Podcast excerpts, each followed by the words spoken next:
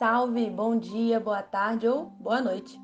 Eu sou a Sulamita, da Pulsos, e a ideia de como ser antirracista no meu trabalho hoje, desse episódio, é perfeita, sem defeitos, nunca errou.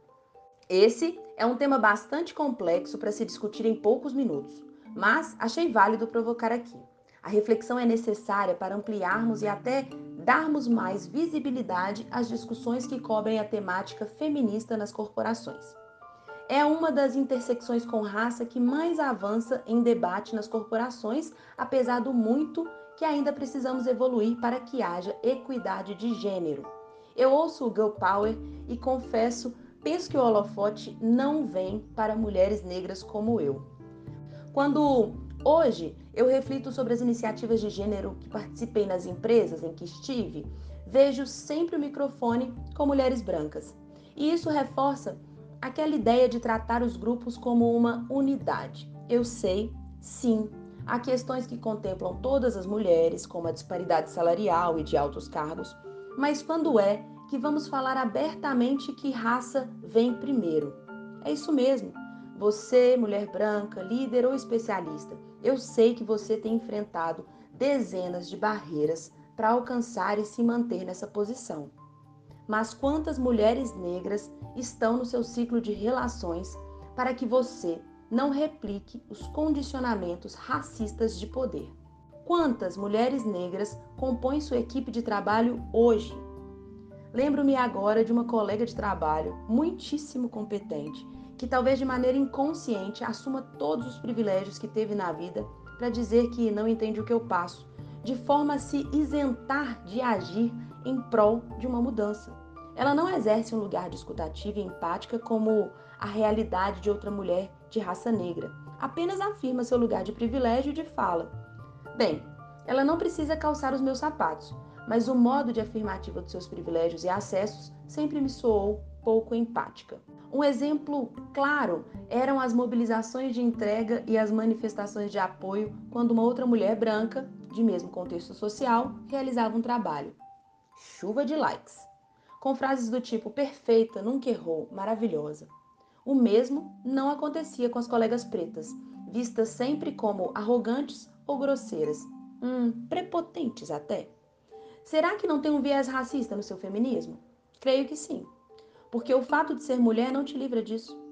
A reflexão de hoje é sobre como, ainda que feminista, ser antirracista porque definitivamente uma coisa não é intrínseca à outra. Bora praticar uma revisão das suas atitudes inclusivas e ampliar a sua rede de apoio feminino? E para fechar, trouxe um questionamento de autora desconhecida, que é o seguinte: se o seu feminismo não é antirracista, antigordofobia, anticapacitista, transinclusivo, antietarista, para que e para quem ele serve?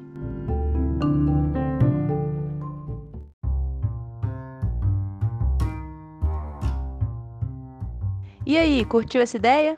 Se quiser receber mais reflexões de como ser antirracista na sua rotina, acesse o link na descrição do podcast e inscreva-se gratuitamente na newsletter da Pulsos. A gente também convidou diferentes profissionais para nos mandar um áudio contando como aplicam a conduta antirracista em seus trabalhos.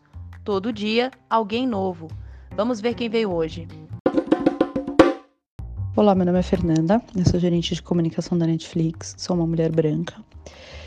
Eu acho que a principal forma que eu tenho encontrado no meu trabalho é de adotar uma postura antirracista é, é me cercar de pessoas de raças diferentes da minha, pessoas que tenham histórias e, e vivências que vêm de lugares diferentes do lugar onde eu vim.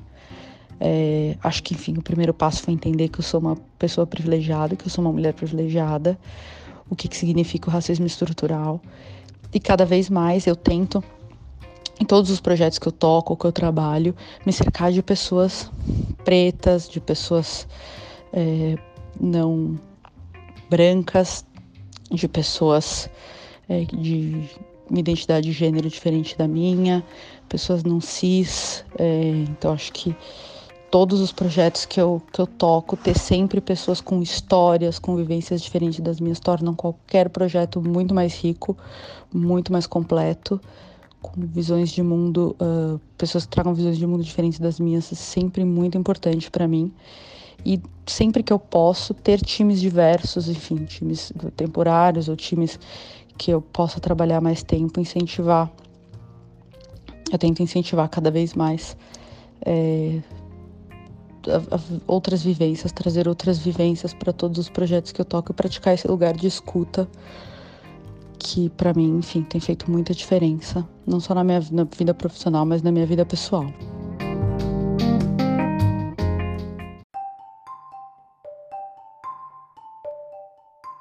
E você? Como vai ser antirracista no seu trabalho hoje? Pense nisso e até amanhã. Você também encontra mais sobre a Pulsos no Instagram, pulsos.consultoria. Um abraço.